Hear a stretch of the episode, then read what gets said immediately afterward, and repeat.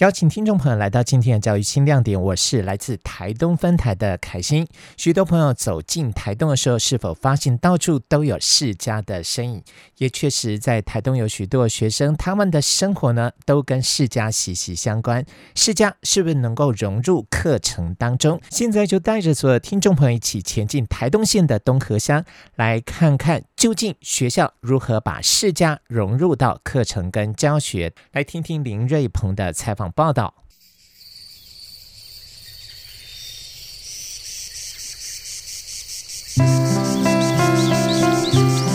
就是一开始我们只是要画释迦，然后画在口罩上面，然后结果就有一个同学就突然画了一只羊，然后和释迦结合在一起，然后我们就想出十二生肖的，可以用不同的材料，像是那个泡泡纸来做释迦，然后。老师也有让我们画在口罩上，就是先先画一个草稿上去，再把它把它描述在一个口在口罩上面。台东县东河乡兴隆国小暑期营队带着小朋友们玩色彩，运用不同的媒材绘画工具，结合当地的特产释迦，延伸出各式各样的绘画创作。有的设计专属的口罩，有的把释迦结合了十二生肖，天马行空画出了创意，也玩出了兴趣。暑假的时间应该是让孩子可以有更多、更充裕、更完整的一段时间来充实自己，在学学习上面更多元的去去充实自己的一个机会啊。那另外一个另外一个面向是说，有些有些可能啊、家里爸爸妈妈没有办法照顾啊，或是隔代教养的孩子，他可能需要这这个照顾的。他可以学校，我觉得学校可以担起这样的责任，所以我就从大概从当主任开始，以前在在永安就教孩子教孩子做网页啦、踢足球啦，哈，哎，然后做一些社区踏查，然后到太平我们就申请那个呃毒品防治基金会的的一些经费来办各各式各样啊，包括才艺，好，刚刚讲的在有有有玩色彩嘛，包括古典音乐的欣赏啊，那教育。影片的赏析呀，然后食农教育啊、童军教育、探索教育之之类的一些，诶、可能是很有趣的活动，但是在这个孩子的学习当中，会有一些，应该是说从叫音架理论嘛，我们就就是类似音架这样子，在旁边把帮他把音架搭好，让他在学习的。呃，学习当中，正式学习的过程当中，他有一个高峰经验。东河乡是台东世家的主要产地之一，品种多元，也是兴隆发展的特色之一。六年级的李冠毅把世家结合了十二生肖画作当中，充满着创意童趣，像是踩着世家云的孙悟空，还有头上长出梗跟叶子的释迦牛。他说。画画可以认识家乡的特产，也可以用作品来分享我们的特色，非常的有趣。猴子的话，就是把猴子，就是猴子就会想到齐天大圣孙悟空嘛。然后他不是有能力会可以踩在云上面，然后我就把那个云改成世家，然后就变成呃猴那个孙悟空踩在世家上面。嗯。然后牛的话，就是把它。的外形改成像释迦一样的纹路，然后，然后再把它的牛角，然后改成释迦的梗和叶子，然后蛇的话就是一只蛇，然后围成一个圆圈，然后头抬起来，然后释迦放在蛇的头的下面。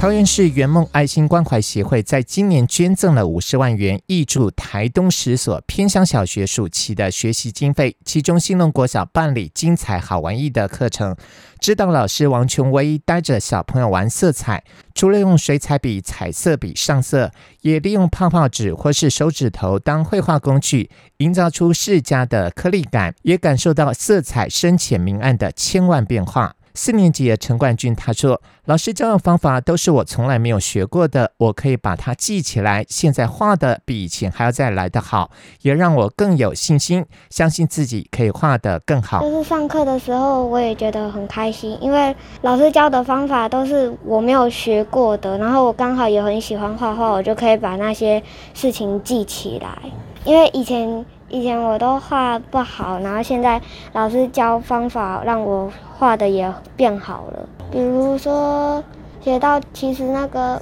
呃泡泡纸可以用来做释迦，以前我都直接画上去，然后就会有点感觉不好画，所以用泡泡纸画也比较好。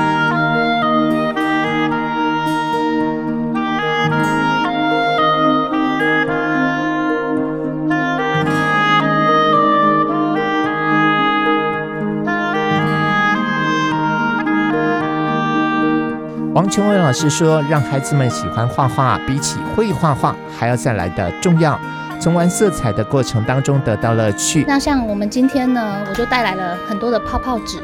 他们说：‘老师，泡泡纸要怎么画画？’我说：‘当然可以，因为他们之前已经有练习过，所以已经有就是画世家有一个底子在了，所以就请他们画世家的外形，然后呢，再用剪刀把它剪下来。”然后最后再刷上，就是我们有学到渲染啊，还有渐层这些使用色彩的方法。他们就我就不限制，我说你们想用之前我所教的所有技法去画都可以。然后就是在泡泡纸上面上色，然后最后把它压在那个图画纸上面。嘿，它可以印一次，也可以印两次，也可以印很多次，所以每个人得到的效果其实不太一样。那他们现在也玩得很开心，然后休息时间呢，现在还在印。他强调，美是人与生俱来的能力，美感教育应该从小做起，只要是启发孩子的兴趣，就能够发现生活当中处处都是美。口罩的设计，我想说也是让他们先在图画纸上练习，所以刚开始我们只有用铅笔去做素描的部分。然后后来开始慢慢加上一些色彩，嘿，他们其实蛮喜欢色彩的部分。然后可能就是我刚刚提到的一些渲染的技法啦，还有就是呃彩色铅笔也可以做出不一样的效果，哦，水彩，然后广告颜料，甚至我们有一堂课是用手指作画。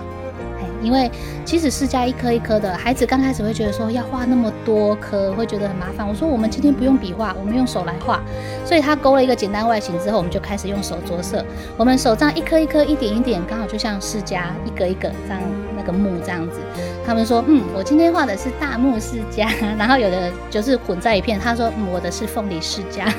所以各有各的乐趣。然后因为不同的绘画方式，所以。他们每堂课其实会蛮期待，就会一直问说：“哎，老师，下一堂课我们要玩什么？”这样子。林科明校长他说：“从喜欢艺术开始，让孩子渐渐的懂得如何欣赏；从懂得欣赏开始，孩子们也渐渐的懂得如何尊重别人，形塑良好的品格。”学校计划把小朋友的创作印制成口罩套，作为兴隆国小的特色，让画作别具意义。也成为孩子们的一次高峰经验。呃，小薇老师是我在张园的时候，他是我们的教保员。然后后来因为调动的关系啊，他就到也到太平来了哈，到太平来